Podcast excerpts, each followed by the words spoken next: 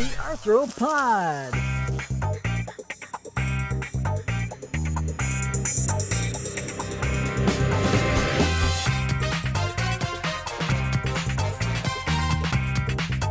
The Arthropod is the home for the wonderful, weird, wacky world of insects. Hosted by Jonathan Larson, Jody Green, and Michael Skvarla. Welcome back to Arthropod, your entomology podcast. I am but one of your hosts for today, Jonathan Larson of the University of Kentucky.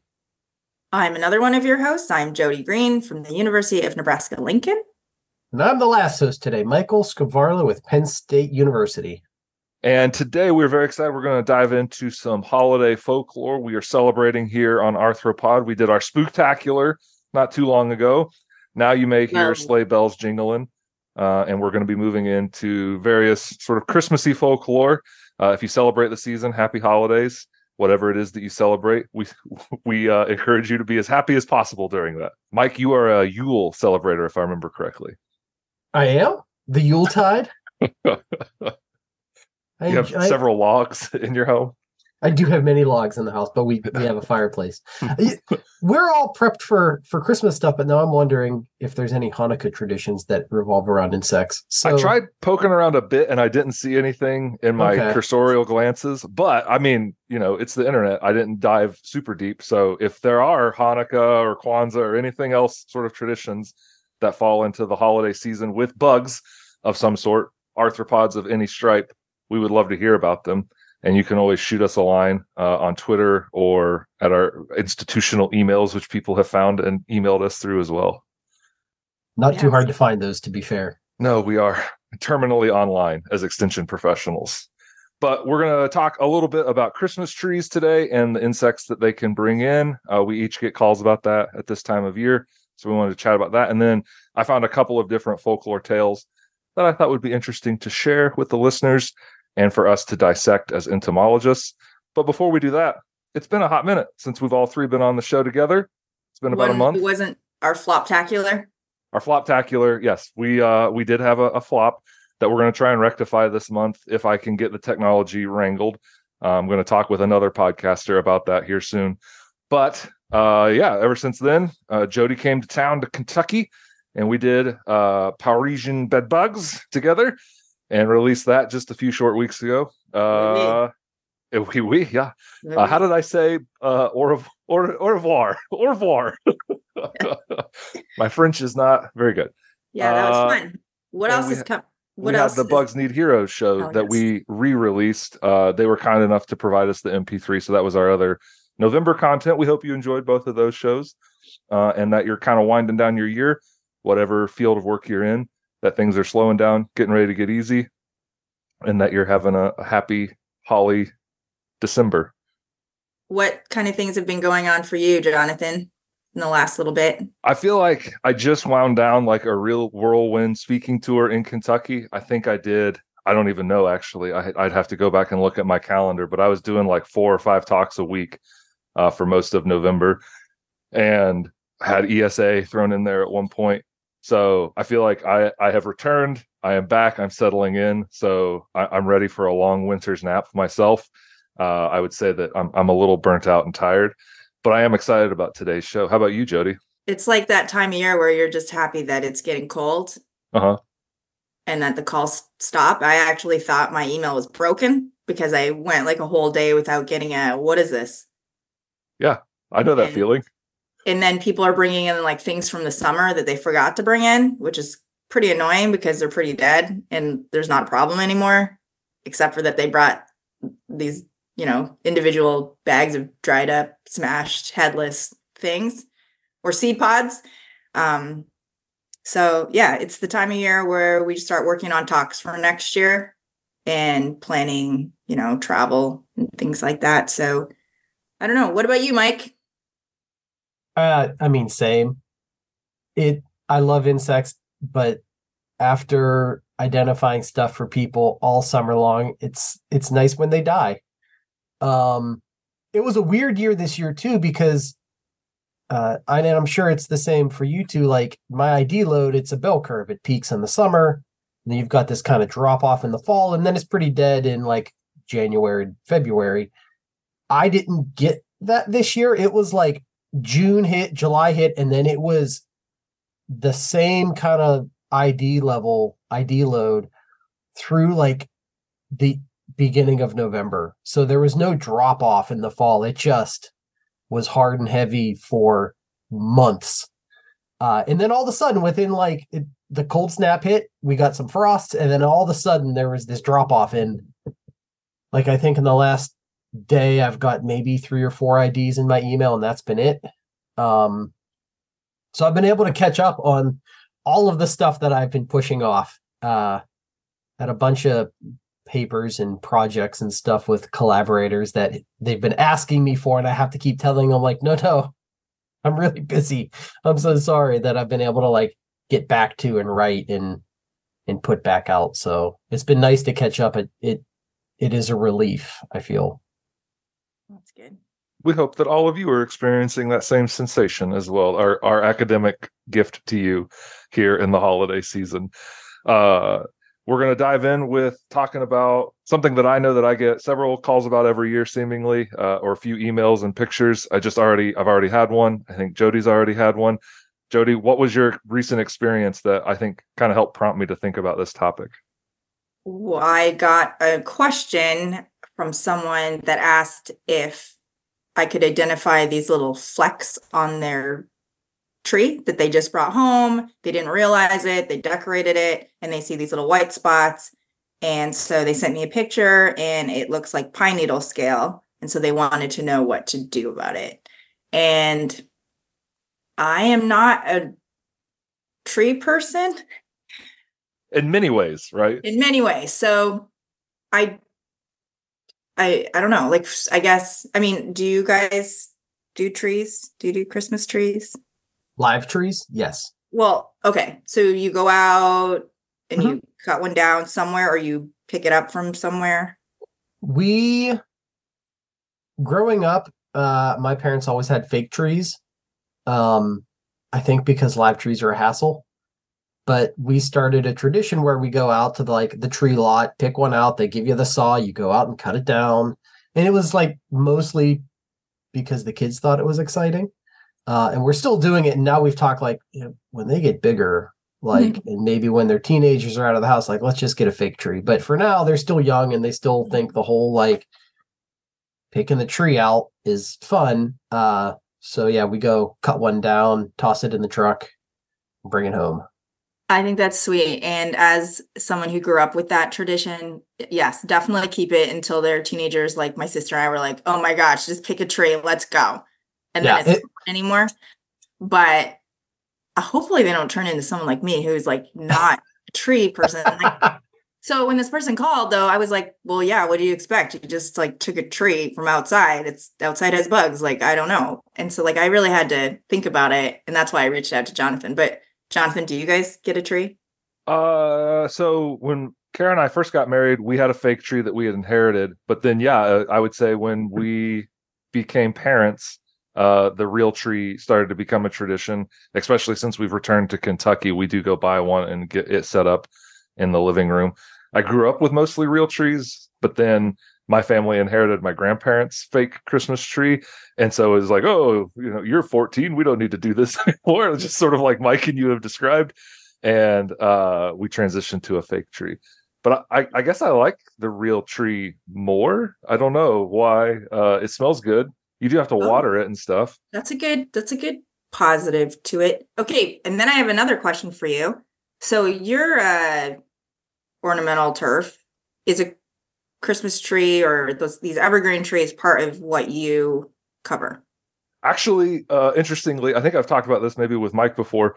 Uh two years ago i got invited to be the keynote speaker for the kentucky christmas tree growers association which was an exciting opportunity for me.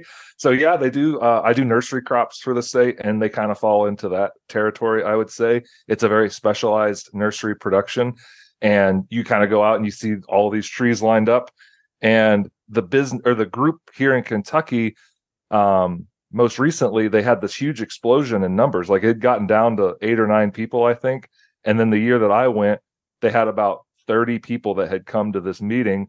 And it turns out all these young farmers are kind of buying plots of land and they're trying to put in Christmas tree production, but it's a lot of agro-tourism. It's about they were telling me it's like, oh, it's about the cocoa stand and where you're going to put Santa Claus and like an elf village and lights. And then the trees are sort of almost tertiary. Like people are there to get the tree, but they're there for the whole experience. Is it like the pumpkin patch experience? Yes, actually, when they were describing it, it reminded me a lot of Vala's in Omaha, the pumpkin patch, where people go and the pumpkins they're they're completely on the back burner, right? It's all about the hayride, it's all about the slide, everything cool that they set up there. All the food, and now they've got cider, and every time you go, it's like over $150 and you get like a pumpkin.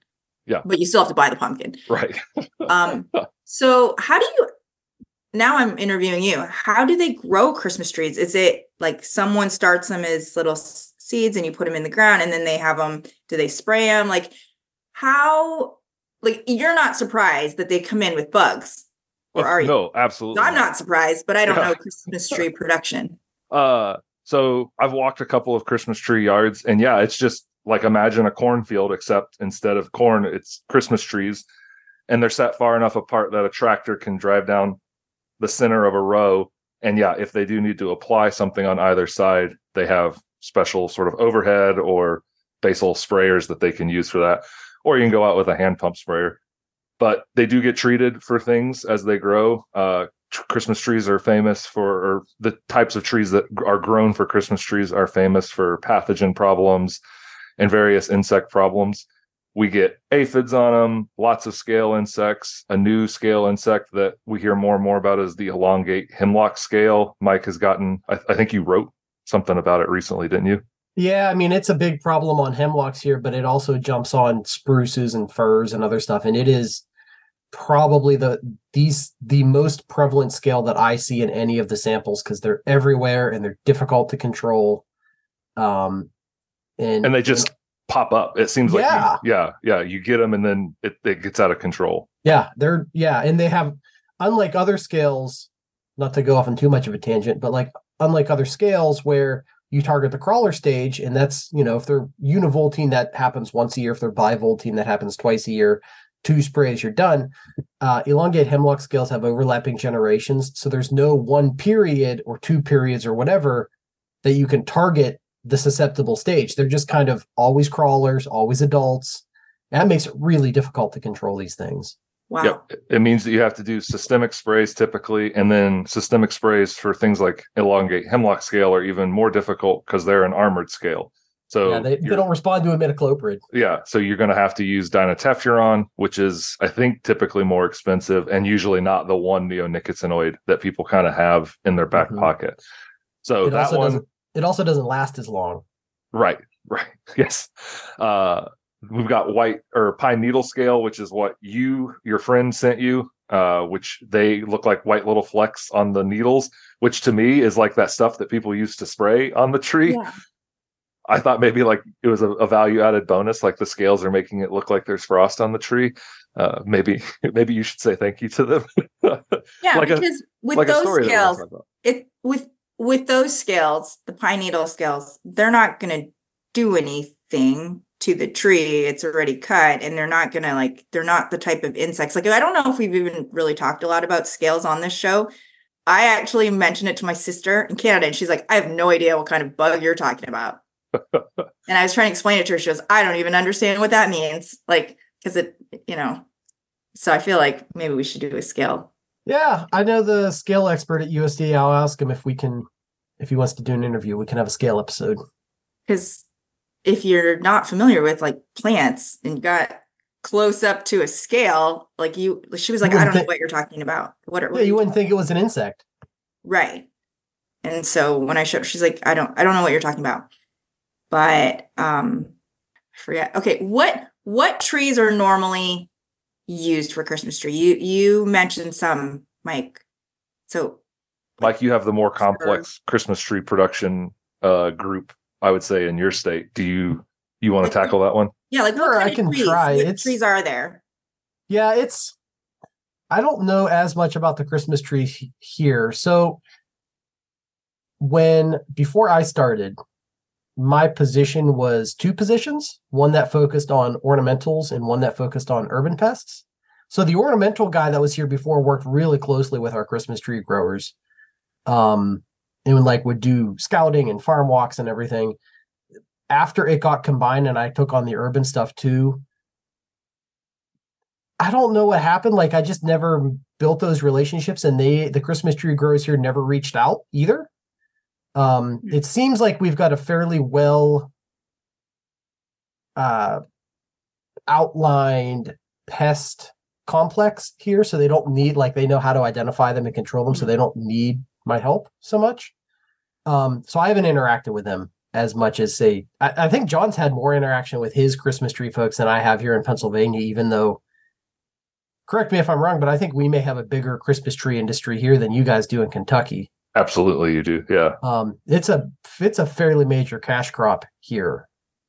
Um, but yeah, they've got things like uh, what did I see at the Christmas tree farm when we went? Uh, concolor fir and uh, tricolor fir. That's another one. Uh, Canaan. different fir, Canaan firs. Yeah. Uh, so different kinds of fir trees are fairly typical. Uh, you occasionally will see spruces, but people don't typically like them as much because the needles are shorter and pointier, and so they they're kind of sharp. Um, they have a different look to them. Um, There, God help me. What there used to be got? white pine used to be a part of it. Ooh, uh, yeah. white Those have pine. long, long needles that are really soft. Yes. Uh, but they've given way to a lot of the firs. If you go down to North Carolina, uh, where I think most Christmas trees that are bought here in Kentucky would come from, uh, fir production is quite large. That's the one that a lot of people focus on. And then white pines don't grow very well here in this state. So they've focused on the spruces, the pines, uh, the Colorado blue spruce, because it has that nice kind of blue green color, uh, Scots pine. There's a few others that people could buy. Like all these different trees have different attributes that people might be looking for in a Christmas tree. You want good tension in the branches, right? To hold up your ornaments. Some of them have kind of wimpy branches and twigs that bend if you put a heavy ornament on there. So you don't like that. You don't want sharp poking needles that fall off and get caught in your carpet and then you step on them.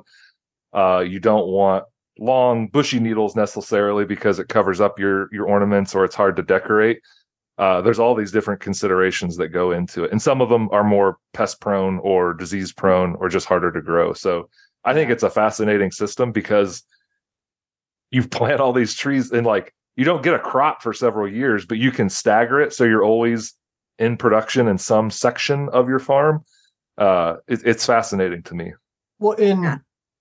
different cr- trees grow different, grow better or worse in different parts of the country. So, like the the tree complex that we can grow here is going to be different than what you're growing in Kentucky, just because you know we can grow more cold tolerant trees and you can grow trees that like warmer weather. Right. Um. I so I googled it real quick just to just to see. Um. So realchristmastreeboard.com seems like a fairly reliable website. Uh, and and after I saw it, all of these kind of popped as like, oh yeah, I recognize those. So things like Fraser firs, Noble firs, Douglas firs, which is what we got this year. I really like the look of Doug firs. Um, balsam firs, Nordmann firs, Grand firs. So lots of fir, uh, Canaan fir, like you mentioned. Uh, Scotch pines, Colorado blue spruce, white pines, Black Hill spruce, concolor fir, uh, and then some weird things that people might not consider, like some of the cypresses. oh yeah Um, and now that I'm seeing that, like I, I kind of want to get a cypress one of these years. That could be fun. I like the way they look. Yeah, and uh so that actually I think that that's an interesting tangent because there's also boxwoods and other things that get grown in Christmas tree production for wreath making. So they'll use the cypresses and a few others and whatever you trim off, you can use it, you bundle it together and kind of twist it and you can make a wreath or uh what would you put across your your fireplace? What's that called? When it's made up of Christmas tree branches. Yeah, but not a wreath. I know what Yeah. you mean. Yeah, yeah. The mantle decoration. Yeah, there we go.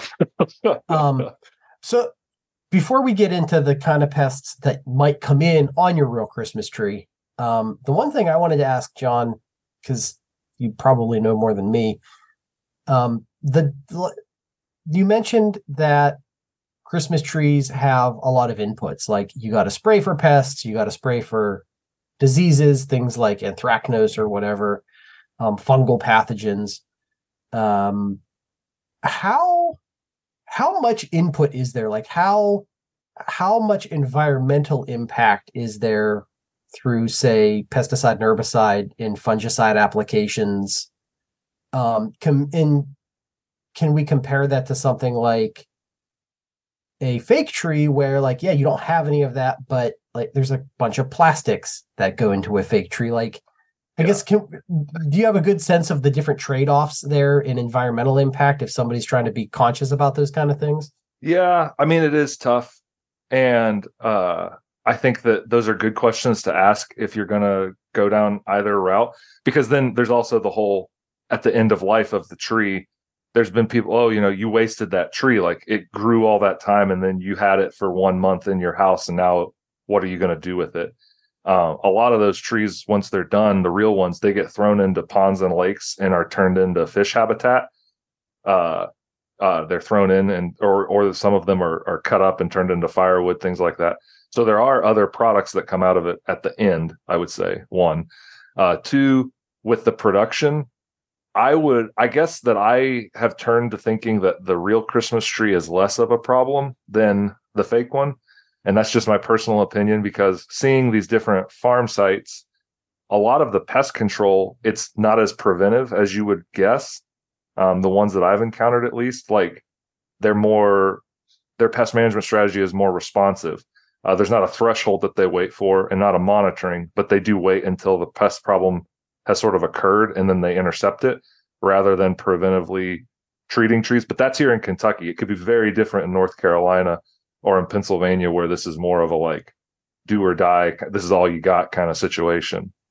Uh, so I guess that's where I fall. I don't I don't know about the herbicide load or the fungicide load. I'm going to guess there's more fungicides applied than either insecticides or herbicides. Uh, they do a lot of trimming, right? You have to shape the tree so that it looks right by the time it goes out. So there is fossil fuel expenditure to go out and do that. But I don't have a sense of all the numbers of what that looks like B- versus a plastic tree, which is all fake.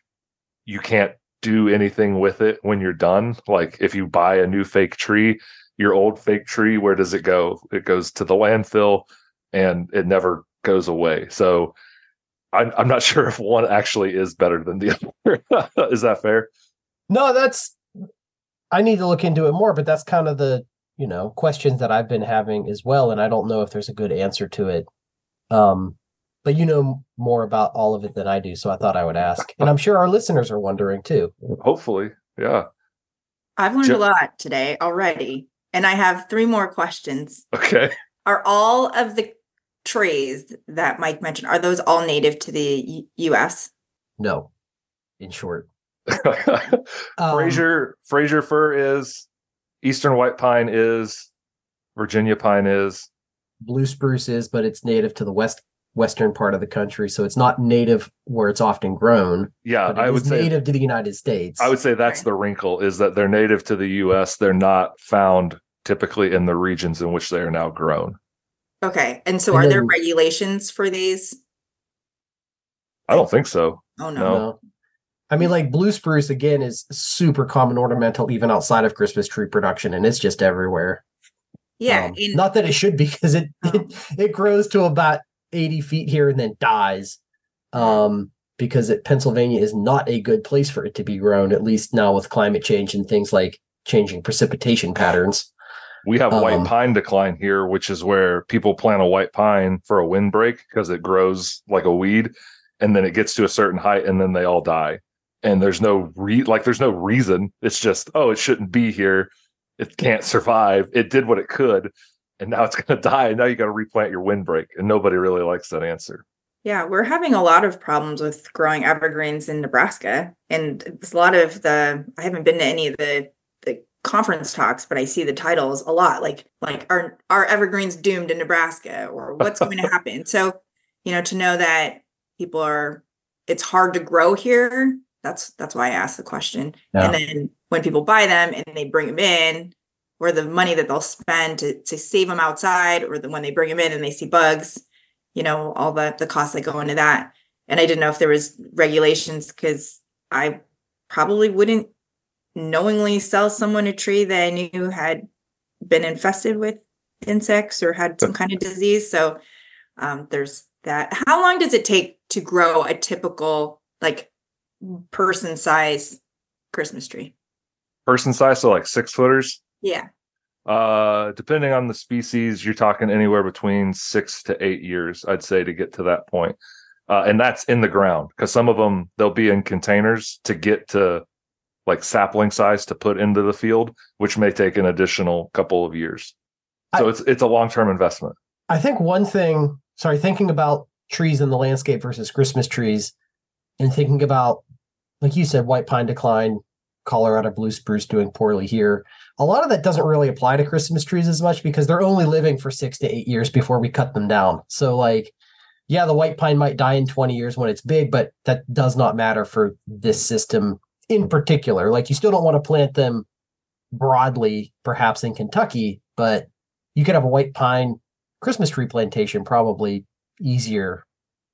That's been problems. my experience too with the insects is you just have to get it to a certain size. Like it's not about the tree being 100 feet tall. It's about getting it to this certain point. So they even are they're they seem more acceptable or they seem to have more acceptance for insect damage unless it stunts the tree then as long as it's going to grow out of it like you're not going to do anything about it and i think that that's one part of my conception of why there's less inputs for a christmas tree than there would be for say a straight up nursery tree or a boxwood in nursery production which has to be perfect. And you only get one or two years to get it there right? You could grow out of some of the damage with some of these trees if they're smaller. Or trim it out. Trim it out. Yeah if it's if it's one of your six footers that you're about to cut down you may not do anything because you know it's going to get cut down and shipped off. So uh, there's there's lots of possibilities there. Hmm. oh and i was going to tell you what my dad does with what he did with all our old trees so he would uh, use the trunk and like whittle a walking stick out of each of our trees and wow. It, yeah. Like, that's really fun. Yeah. So that's what he would do with that. Do you have one of them? I don't know. I I do. Mm, I don't think I have one from uh, one of our old Christmas trees, but my daughter has one with a horse head carved into the end. Like he's done ones with like the Lord of the Rings, like a little ball in the cage. I don't know what it's called. And then he's done like like a fist. He's done uh, like a bunch of different things. But that's that's how do we do with that. You guys are making me feel like I should get a Christmas tree. That's oh yeah, let's cool. no let well Mike Mike. let's ask Jody what what uh, she puts in her living room. We we talked about our Christmas trees oh, we do. Uh, yeah. Jody, what is what is the centerpiece of your Christmas celebration? Oh, okay. First, I want to say I did have an artificial tree, and I don't know where I got it from, but I feel like it relates to you, Jonathan, and someone passing down a tree and you didn't want to get rid of it. I went, I saw a garage sale going on one time and I went, took my tree over there and I was like, here, you can have this. And they're like, let me give you money for it. And I was like, no, you can sell this. Keep the money. I just don't want this tree. And I didn't want it to go into the landfill. So another time, though, I was at the hardware store, I was at Lowe's, and there was this tree there and I was like, Rodney, I want this tree. And he was like, okay, what? Like he thought it was pretty exciting that I was getting kind of festive. But he went and asked, and the person came back from the hardware store and said, no, you cannot buy that. That is the ornament display. So it's like a metal pole. It's like a, it, the base is metal and there's a metal pole and it's about this long and it's got like fake like turf. It's got turf on it.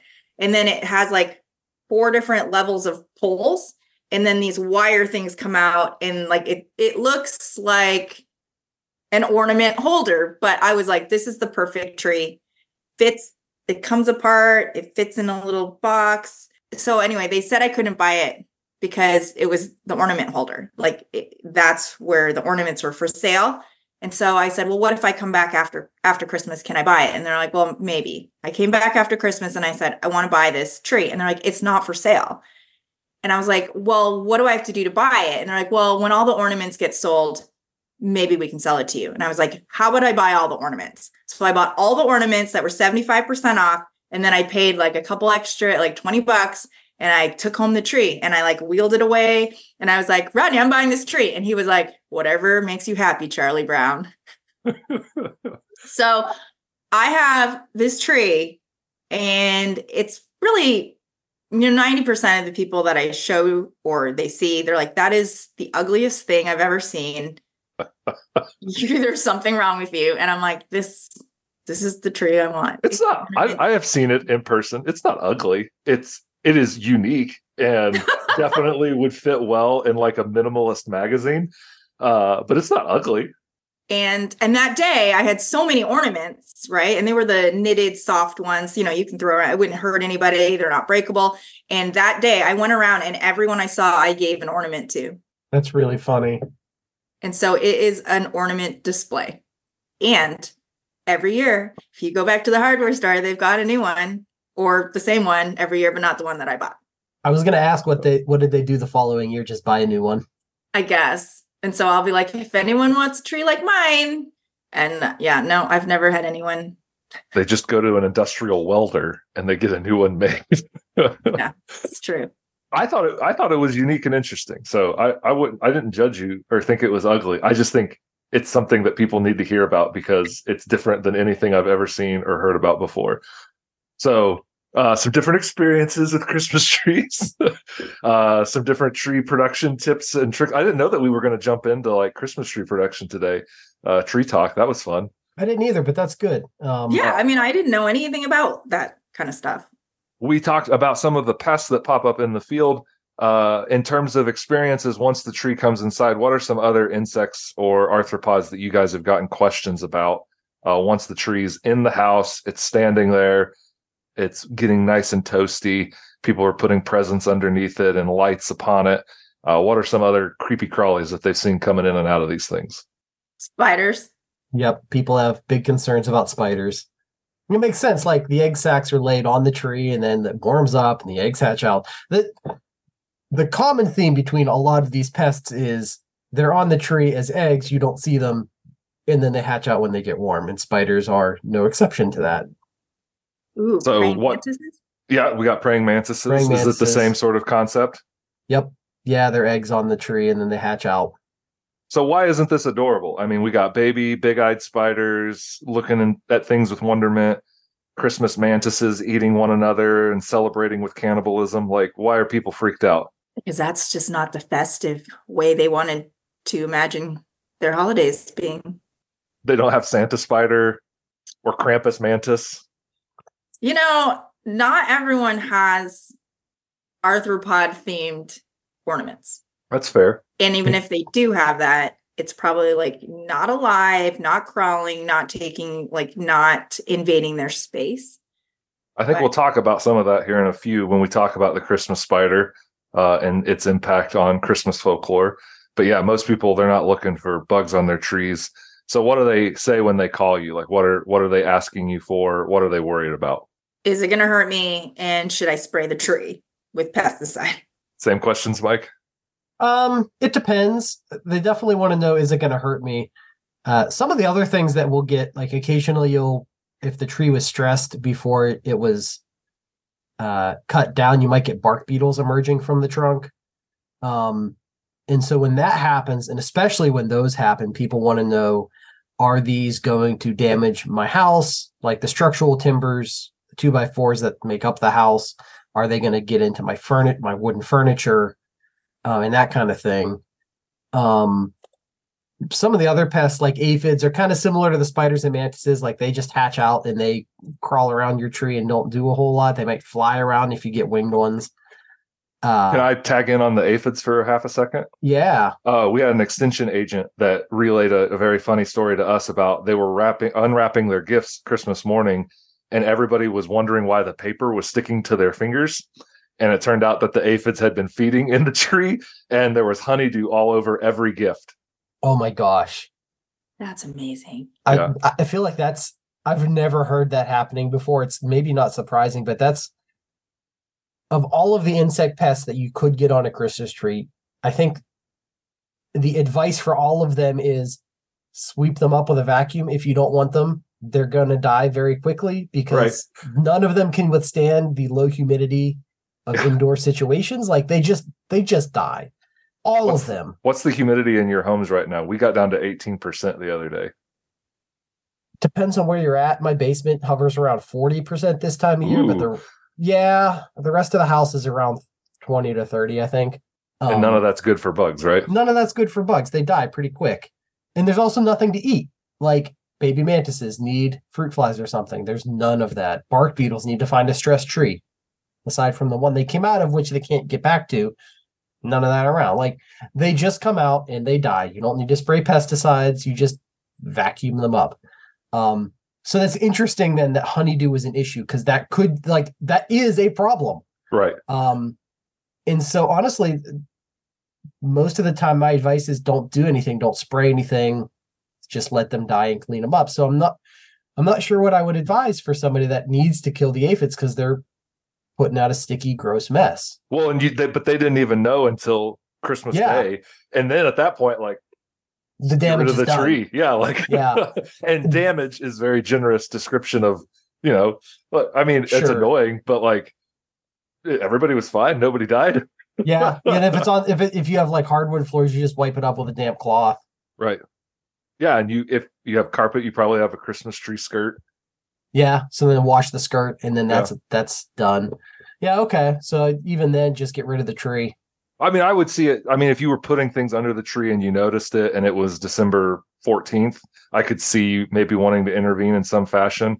But yeah, like, I don't know, find out where they're at, get a air blaster that you use on your computer keyboard and send them packing, you know, like Yeah. tell, they can join Santa as he flies through the sky. even just if if you got like a little spray bottle of rubbing alcohol to spritz on there, like that you would go. be enough. And that's Christmas not dangerous rum. at all. Christmas rum. Yeah. Some mulled wine. So basically, what we're saying is Christmas trees are living organisms themselves.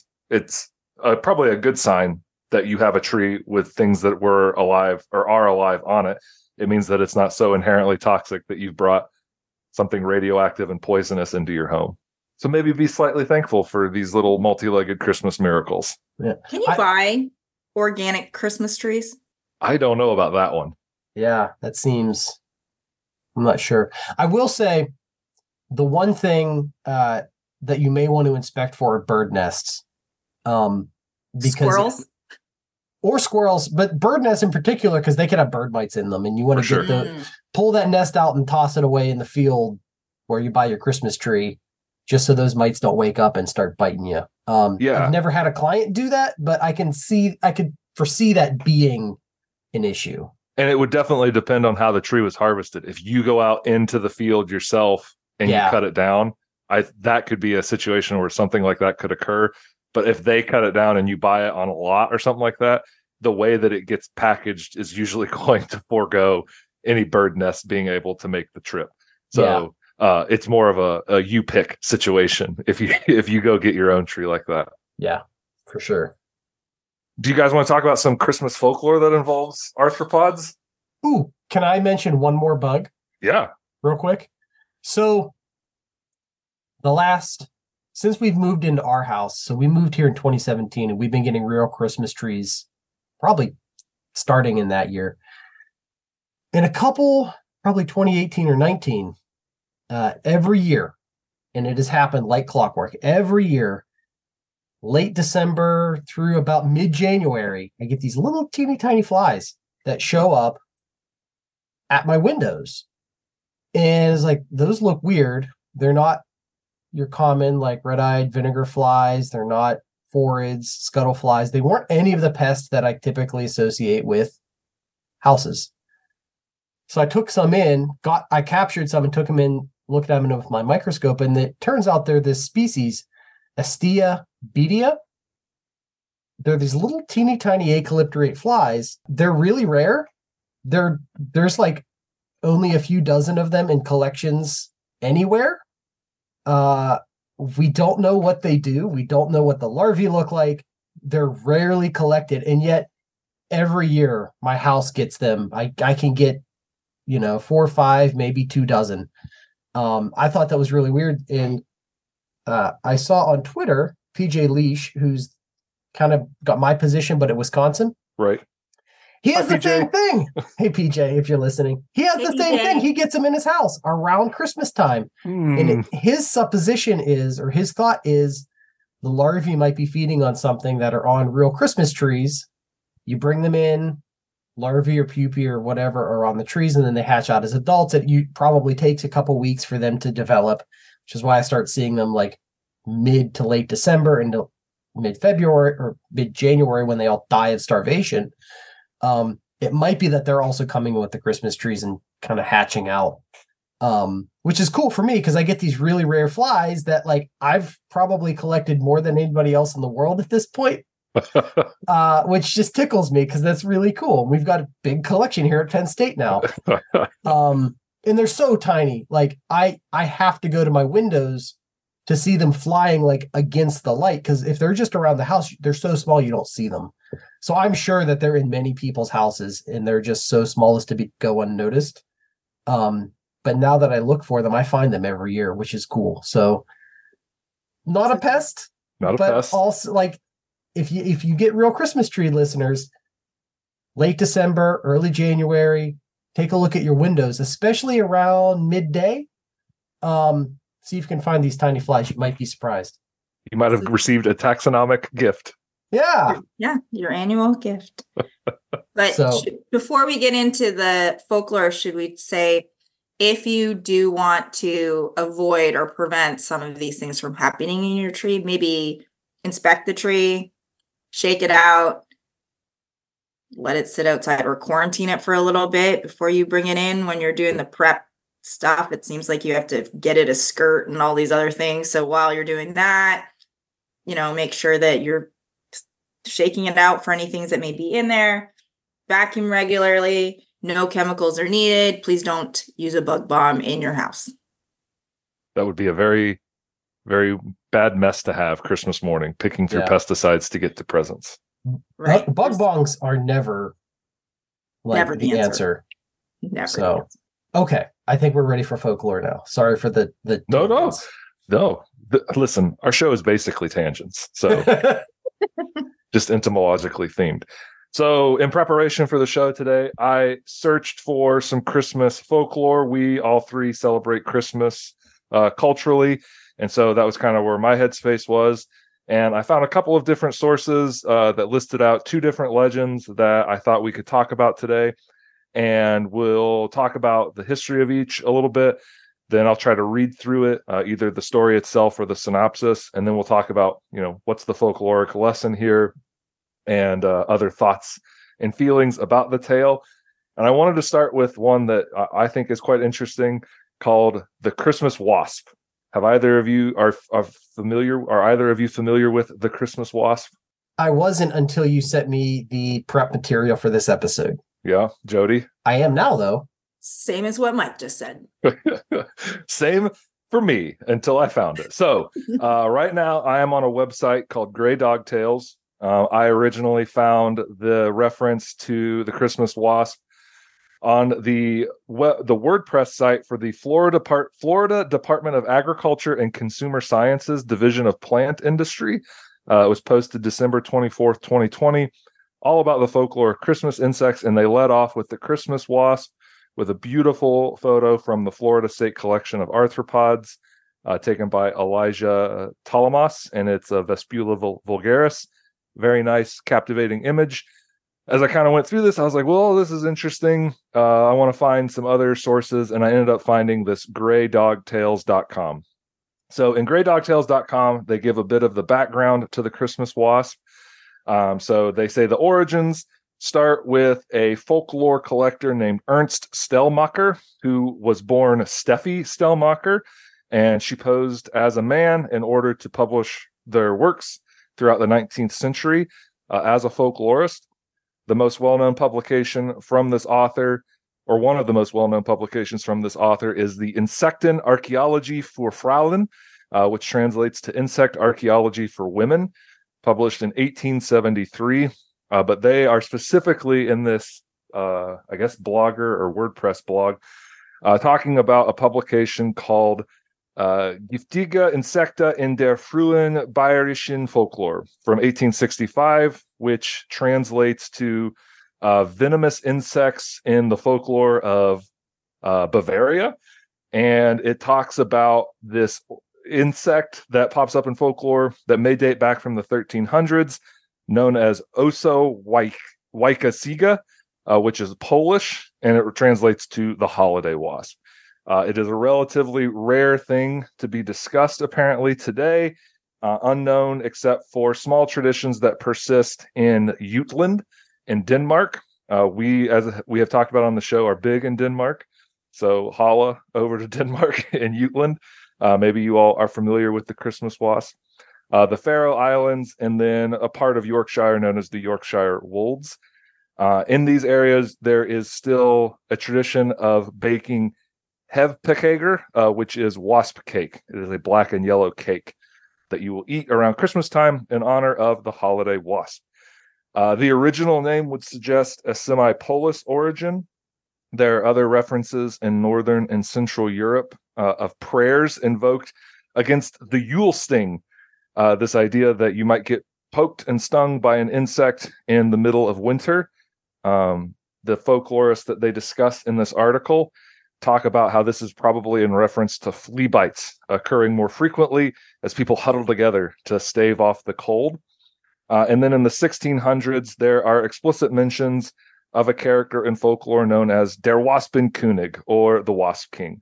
Uh, and apparently, this is the form in which many of the modern views of the character of the Christmas wasp come from. Uh, it has been described as possibly being based on the European hornet based on its size and coloration, uh, though it is described as an eight legged organism, which this author on greydogtales.com says is perhaps a callback to the Norse mythological character of Sleipnir, the eight legged horse that is ridden through the sky by some of the Nordic uh, uh, Aesir. And then the, the tradition did eventually come to America, where it didn't last long but originally it was a part of advertisements for early different kinds of colas, different sodas in the 1920s. And this is where the Christmas wasp gained a Santa hat. Originally did not have that, but here in America it was added.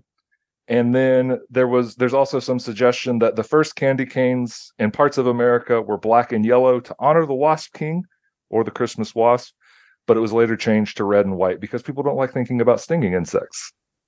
So, with all of that aforementioned, do you want to hear a Brothers Grimm version of this story? Yeah. All right. Are you excited? Yeah. Yeah. I'm, I'm, curious how long it is. Okay. Well, it's not very long. This is one of those quick kind of folklore style stories. Okay. So everybody fire up your wooden pipe, settle in next to a candle, and have and enjoy uh, the Christmas wasp. A poor farmer and his wife had three daughters, but only one son. The daughters spent most of their time pretending to be geese and making slippers out of the slower squirrels in the area. So the farmer prayed that his son would become a lawyer. Hearing this, the devil appeared to the farmer and said that he could make this happen if the man only took the crops that grew below the ground. After some dispute over a bumper turnip harvest and a passing prince whose dogs had unfeasibly large eyes, the devil declared that he would take the man's soul. The farmer offered to cut off his own fingers with red hot iron scissors, but as this made no sense, the devil refused. So the farmer said that instead he would show the devil where the finest honey could be found. Taking the devil to the woodshed that Yuletide, the farmer showed him a wasp's nest and said that if the devil put his hand inside, he would find a honeycomb better than any he had tasted before. Knowing that wasps don't make honey and that all wasps should be dead or asleep in the winter, the devil still did as he was told, assuming that magic must be afoot. No sooner had the devil inserted his hand than a large and angry insect appeared, stinging him so mightily that the devil fled back to hell. The farmer, who had been merely stalling for time, asked the large wasp if there was any chance that they could uh, that he could make a wish. And he wished for a donkey who could produce a silver coin a day from his mouth. The wasp king highly irritated by the devil and this foolish wish, now stung the farmer to death and moved to a crack in a nearby elm tree. The rest of the family then moved to Hamburg, where they became unsuccessful tailors. So it's a short but sweet story. What do you think? when you Yeah. said produce a silver coin from it, and then when you were like from its mouth, because I was like, what? A donkey's gonna poop out a coin? This is getting crazy. Well, I mean, there are some traditions where you tap a, a log boy and candy comes out of him, right? Mike, uh, if you're familiar with some Christmas traditions, no, there's, No. there's a there's a log boy. You build him, and he, he's just a log with a face and a nose, and you tap him, and candy's supposed to come out his butt. Oh my goodness. There's lots of weird Christmas traditions. That sounds amazing. So I- let's let's pick apart some insect stuff first. Well, I feel like this Brothers Grimm tale really needed to like have a strong editorial hand on it. Okay, There's a lot of non sequiturs and Uh-huh. things that just don't make sense. okay, Maybe they did to the people listening at the time, but like maybe I just the part about cutting your own fingers off. yeah, like why would like why would the devil want that? Like fingers for a soul? I don't think. I mean, the devil refused, but like, where do you come up with that? Um, the the feel like honey bit gonna- is interesting. The honey bit. Why is that interesting? Well, because like the devil said, wasps don't make honey, and they're all asleep right now. So where did this big wasp come from? Yeah. They're asleep.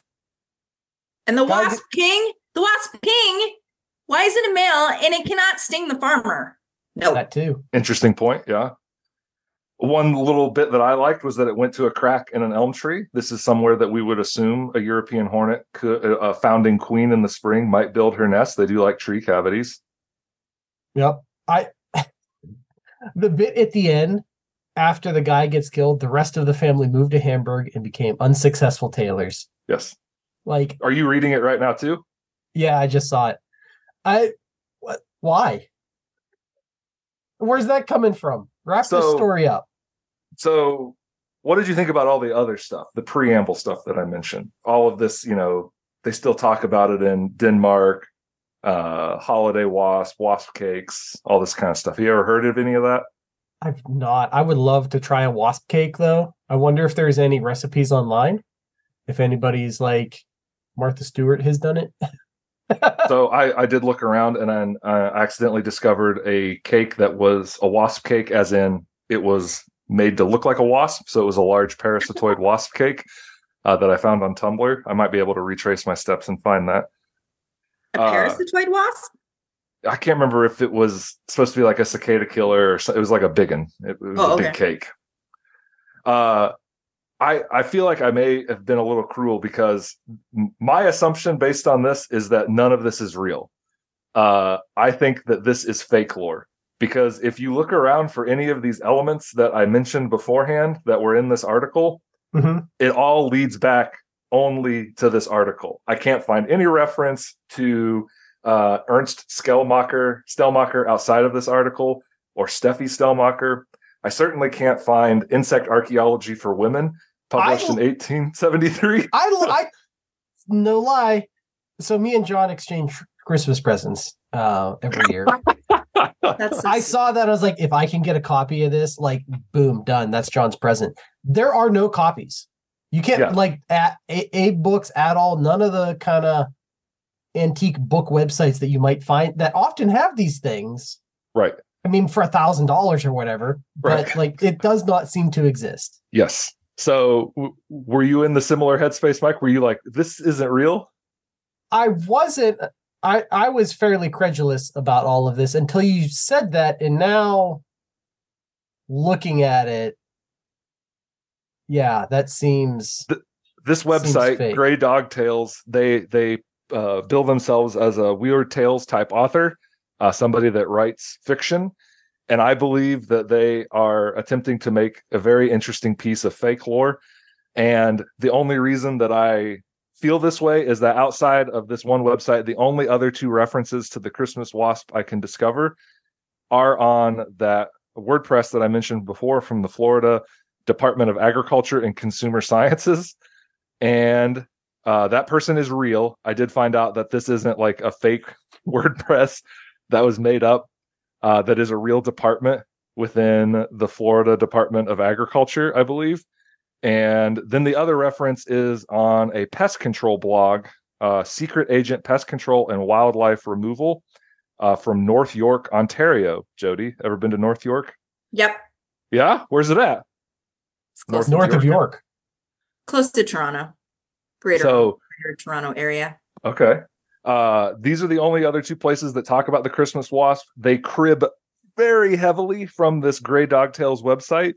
And, in, and as far as like the sentences are verbatim almost, I don't think any of this is real. And I think that's utterly fascinating. That makes me sad because this seems like a neat thing. It does seem like a neat thing. I would say maybe like a lesson that we might have taken from this was like overwintering insects shouldn't be disturbed, but instead maybe it's to not trust everything you see on the internet. Yeah. I do feel like, you know, now that you point that out, you know what jumps out to me?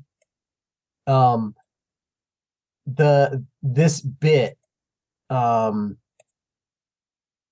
as presented by the Brothers Grimm in 1812, parenthetical note, not included in all editions. Right. And so it's like, oh, okay, like you're saying, like this one very specific edition, like you can find it there. It's like, but if you go to the one that's on your shelf, because maybe you're a folklorist, it's not going to be in there. Right. Can we also maybe use that to address the non sequiturs that you mentioned, such as having three daughters that hunt geese and the slower squirrel squirrels in the area? Uh, the Okay. devil, the devil wanting to not have red hot iron scissor cut fingers. I think Uh, that's all weird- just like they're trying to make a Brothers Grimm type fairy tale, and it's Yeah, just like not there's- working. there's violence, there's funny bits.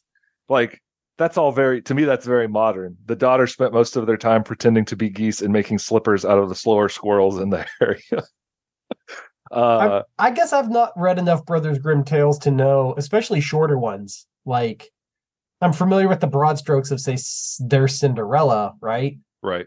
But that to me is a longer story. I, do they even make or or have stories this short in their works? Yeah, and right now I've been reading. Uh, there's a folklorist that I've enjoyed reading this year. Her name is Rosalind Kerven, and so she's got three or four books that I've gone through this year. And there's several. Like there's one right now that I'm reading. It's about fairies and goblins, and I would say this would fit well lengthwise in there. It's about this long, and it has sort of the same dour endings usually. Uh, like one in this book, this guy he frees a goblin from under a rock, but it's all a trick, and the goblin ends up cursing his entire life uh, because that's just what goblins do. And the last part of the story is, and no matter what uh, Tim Turner did or Tim Tiller did, he never was successful. He was never married, and he died alone. Which is kind of the end of this one, which is these people all moved to Hamburg and they didn't make any money. So it has some of the trappings of folklore, uh, some of the sort of non sequitur, some of the weirdness. But I, unless proven wrong or unless proven otherwise, I believe the Christmas Wasp is a complete fabrication by Grey Dog Tales, and I salute them for tricking other people and almost tricking me. I, I looked up the book and the article they they cite on Google Scholar, and neither has any hits. So but it does Oh, that makes I got some- taken. does take some. sad. Well, you got to look into this stuff. Like otherwise, it sounds all very official, right? Yeah. Well, and to be fair, you presented it to me as a credulous thing, so I'm like ready to go. Um, but I'm not sure. Looking at Grey Dog Tales, had I just come across it, that I would have picked up that. Like now that I think about it, I can see the bits where, you know, alarm bells should be going off. Right. Well, and for Um, me, it was about I want I want to find this book about uh, insect archaeology for women, and I want to know more about this scholar. Like to me, if this person was real, Ernst Stellmacher, if there really was a woman in the 1800s that was posing as a man to write about insect folklore, I mean, that would be in 2023. That person would be like a Tumblr saint, right? I mean, that person would be an icon. And so not finding any reference to them anywhere else in my just after I read through the whole thing, I was like, well, I want to know more about this person. Uh zero hits except for Grey Dog Tales. Yeah. And I was like, oh, interesting, interesting. But if you're just taking everything at face value, yeah, I think I think you would get taken in maybe. I think I would have. So you got me. I got tricked. You know, there's not anything that surprises me. So, I mean, it's not something that I would buy, but but like now that you've pointed out all the stuff, like I'm like, yeah, I guess it's made up. I mean, it's the internet. Right. Our other story is also made up, but in a different way. It is true folklore, apparently, uh, although I am highly suspicious after being duped by this one. Um, we're going to talk about the Christmas spider. Is this something that either of you were familiar with before diving into these things that I, the links I sent? Yes, I have What a is- Christmas spider. Well, oh yeah, what color is your Christmas spider? Bluish. It's like it look. It's like a beautiful jewel type thing. It looks like jewelry. I can't actually remember where I got it from, but it's beautiful. It's Does cute. sound pretty. And I love spiders, so it's it fits very well with me, and I want to believe it, even though I don't really remember the folklore story. Fair enough. Fair enough. Mike, do you know the Christmas spider? I don't. What What is your guess? Or did you read everything? I did read through it. So prior to again reading through everything to get ready for the show, I had not Okay. um, encountered it. but it does sound like it's possibly a piece of Ukrainian folklore, uh, if the Wikipedia entry is to be believed. We know some Ukrainians now, so I could email That's them right. and see if this is a thing. I tried to track down some of the different uh, sources on Wikipedia and other places that talked about the Christmas spider. Some of them uh, are fo- 404 at this point. The one that I was most interested in is Spider Tail Spins a Web of Holiday Yore from the Milwaukee Journal in 1978. Okay. Uh, I think that could be the most illuminating of all of them. Uh, otherwise, the earliest reference on this is from 02, I think. So I just wanted to make sure that, or oh, maybe 06 actually, 05. Uh, I just didn't want to get taken in. You know, I don't, I don't want to get lied to again, like I did by the Christmas wasp yeah. uh, and I don't want to cut off my fingers to find out. So, the legend of the Christmas spider uh, may come from Western Ukraine. There's also German and Polish elements that other people have pointed out. If you look at the list on the Wikipedia article, it also throws in uh, Poland, Denmark, Norway, Sweden, Finland, and Russia. So I would say, by and large, uh, cold places with lots of trees that do celebrate Christmas and probably pull trees inside. Uh, the first version of the story that I will share is the one that I think is argued as more Ukrainian. Uh, so, this is the legend of the Christmas spider. A long time ago, a mother prepared for Christmas Eve. She cleaned and scrubbed her home, chasing the spiders from the living room with her broom. The spiders fled to the attic and listened to the excitement below as the Christmas tree was put up and decorated. When all was quiet again, the little spiders crept back downstairs to see the beautiful tree. They were filled with happiness as they crawled along every branch, admiring the glittering beauty of each ornament. But alas, by the time they had finished climbing through the tree, it was completely draped with their gray, dusty cobwebs.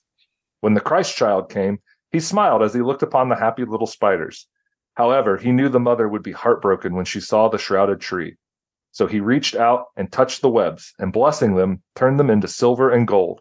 Now the Christmas tree sparkled and shimmered and was even more beautiful than before. Thus, the custom to have tinsel of silver and gold and a spider ornament amongst the other decorations on the Christmas tree was born. That's version one. Got baby Jesus showing up and fixing things. I like that version. I like that Jesus is pro spider. Jesus is pro spider, likes them. Uh, here is the other version. This actually, this is the one that I think is more from the Western Ukraine area. Uh, a poor widow and her children are excited to find that a pine cone has dropped from a nearby tree and taken root outside their hut. The children tend to the tree as it grows, thrilled that they will have a proper tree for Christmas. However, when Christmas Eve comes around, the tree remains bare as the family is unable to afford to decorate it. Hearing how upset the children are, the resident spiders take pity on them and get to work, spinning their webs around the tree branches. The children are overjoyed when they wake up to see their beautifully decorated tree. As the sun rises on Christmas morning, its rays touch the glittering strands of spiderweb, turning them to silver and gold. And so the family's fortunes were turned around, and they never wanted for anything again.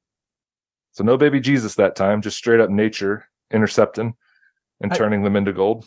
I like that. Although the bit at the end, and they never wanted for anything again. Like these these spiders are really pulling their weight. So let's start with some biology. Uh, we addressed this earlier. Spiders in the tree are possible, right? I mean, there could be some baby spiders hatching, uh, maybe even some overwintering spiders if they are multi generational or multi seasonal spider species, could be hiding out in the tree using it for some protection. So maybe there's maybe there are spiders that are in the tree. Plausible. Plausible. Yeah, I po- probable even. Yeah.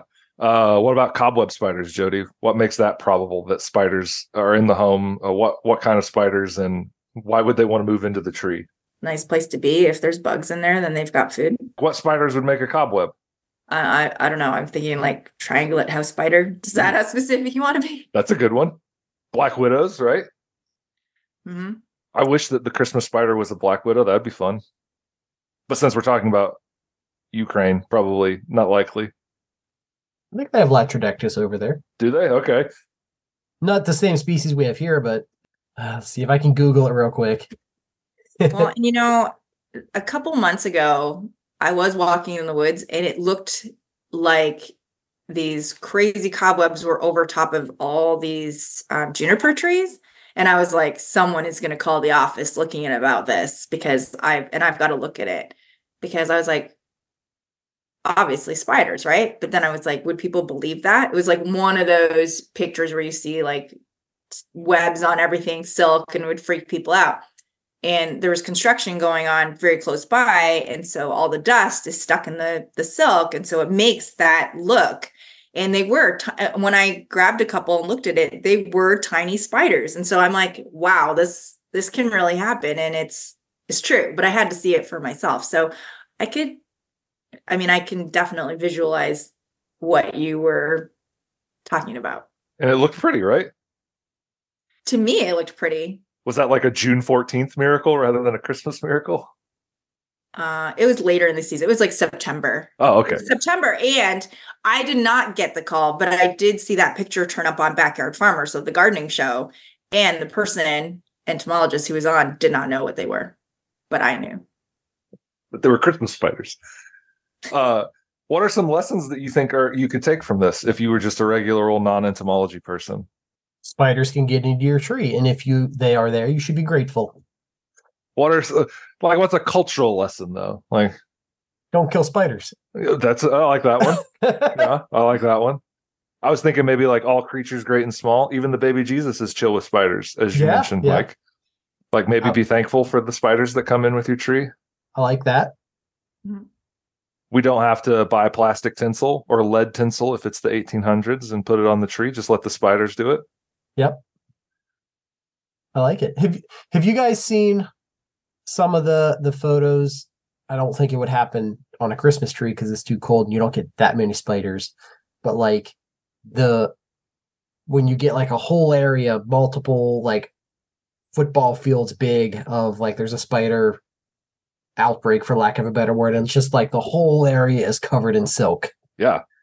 Can I like that's what I imagine these Christmas trees look like? It's just like draped in like a curtain of silk, It look- sounds beautiful to me.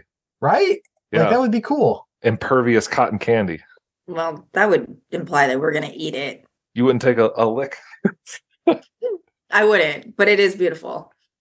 Uh, what do you, what do you think about our real legend, our real myth here? Uh, Jody seems to have embraced it. She's got one on her tree. Well, actually, I don't have it on my tree. It's in my office. Oh, okay. Well, Remember, I'm not a tree person, but I do have- love spiders. you have your iron Art Deco tree. I didn't know if it was on there or not. I would like to get a Christmas spider now. Like I don't have one, uh, but I'd like to get one. I did look up on Etsy, uh, like Ukrainian Christmas spider. I thought maybe there's somebody over there making spiders, and I could, you know, make a Ukrainian purchase and and send them some more money. Uh, it I didn't find any, so I'm not sure. Maybe it's not that big of a tradition over there anymore uh, or at least not big enough that they're they're selling their spiders on Etsy. Uh, but I wasn't able to find any for sale, at- least using Just- the search terms I looked for. Yeah, one quick Google, but maybe if we we spend some Yeah, if you dive into it, maybe you find some. Those are the only two Christmas arthropod legends I could find. Do either of you know of any others that I may have missed? Not only that relate to folklore or anything. Yeah. Um, Jody did bring up uh, Christmas beetles in Australia, though, if we want to talk about them for a bit. Why are they called Christmas beetles? I don't know. It's a type of scarab, very similar to all the other ones. So, like the larvae feed on roots, and then the adults feed on eucalyptus. Mhm. And Which makes sense they given they're in Australia. they can defoliate the eucalyptus trees. Very vibrant colors, pretty. I mean, scarabs are beautiful, right? Arabs are beautiful. Yeah, but I don't know. I don't know. They're they're collectively called Christmas beetles there. So there is actually a thing. Yeah, as far as I know, they're called Christmas beetles because they're active at Christmas. It would be like it's the same reason we call May and June beetles May and June beetles. That's they're active in May and June. So they're like, hey, Christmas beetle is better than December beetle. And it makes sense because that's about the same time. Right. It's like they're Like, yeah, like late Right. summer or late spring, early summer, when May and June beetles would be out here.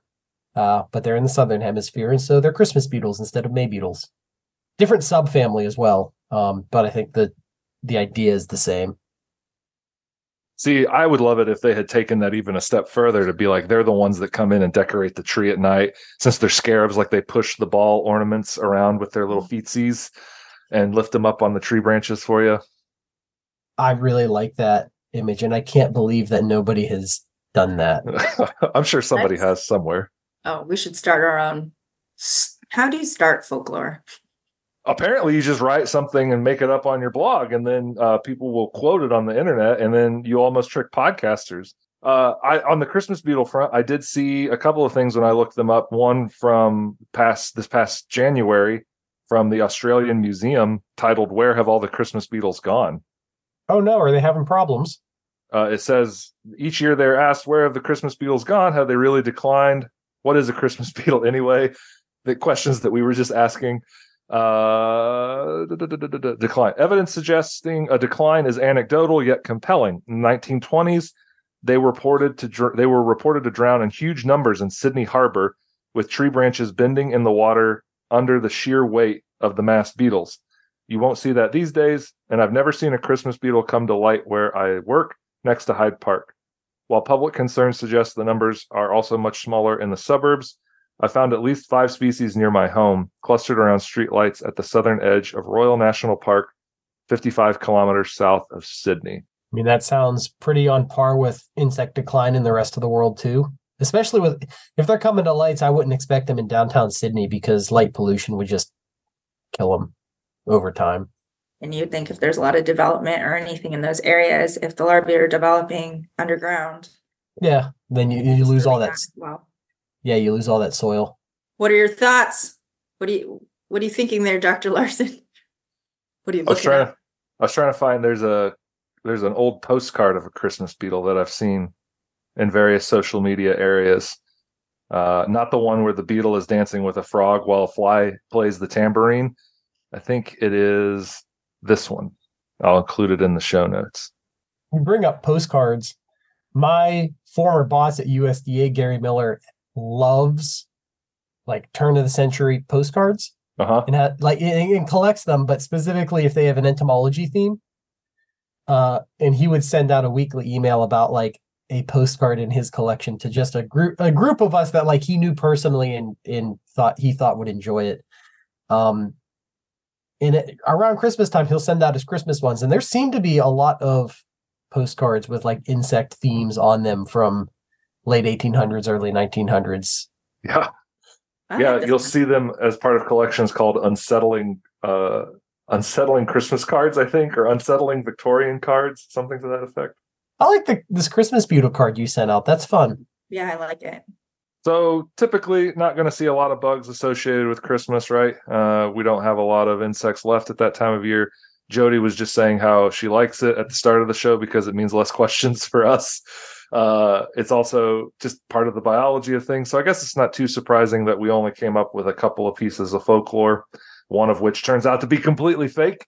Uh, don't be taken in by Christmas wasps on the internet, uh, even allegorical ones. So uh, tell us if you've heard about a Christmas arthropod of any kind. We would love to hear about it. Or if you have started your own tradition of the, I don't know, the Christmas millipede that wraps around your tree, uh, fireflies that that create your Christmas lights. What are some other bugs that fit in with Christmas, Mike? Christmas bark beetles that are I like coming out of your tree. Very literal. I love it. Uh, we'll wrap up by saying just happy holidays to everybody. We hope you're having a good year. We're going to have one more episode in 2023 at least that is going to be about uh, sort of a news roundup. We're going to do a bit of a roundup of an interesting insect stories from across the media this past year. So we had one that we got to live alongside with Dr. Skvarla here with the giant lacewing. And that's sort of what prompted me to think about this. But there were lots of others that came up, and we're going to try and round up three of them a piece, and we'll go through each of them and talk about them. So join us for that. And then after that, we'll be heading into 2024. Uh, next episode is episode 150, I believe. Ooh. So a bit of a landmark for us. We hope you'll join us then. Uh, in the mi- meantime, if you want to talk to us on the internet, you can find arthro-pod.blogspot.com. Uh, we've also got arthro-pod on all of your different podcatcher apps. We're on Spotify, Apple Podcasts, anywhere that you like to listen to shows. If you can leave us a rating and review there, it is very helpful. We've been getting a rash of them recently, so thanks to those who've done that uh, and and left some nice feedback. And you can find us all individually on Twitter. I'm at Bugman John. I'm at Jody Bugsme, UNL. I'm at mskvarla36 on that platform and at Napoleonic Ento on Blue Sky. So happy holidays. Thanks for listening, and we'll catch you here in another episode of Arthropod. It's time for our insect heroes to put away their nets and pheromone traps. Join us next time, same bug time, same bug channel, as the Arthropod gang make the world safe from poor insect podcasts. Until then, Keep on bugging. I. You do have a you do have a blue tone right now. I, yeah, I I feel know, like and I I'm in red tone. Mike is a neutral tone, kind of white light, and then Feels you're in like- blue tone. Jody is in the past, and so we have to represent that by putting a blue tone over her in this Okay. movie. I'm the ghost of Christmas past. Yes, Mike. Does that mean you're Ghost of Christmas Present? Yeah, that would make sense. And so I'm the I'm the mean last You're the- ghost. You're, you're the you're the ghost Your of Christmas future. Doomed. Why, it's your grave, Ebenezer.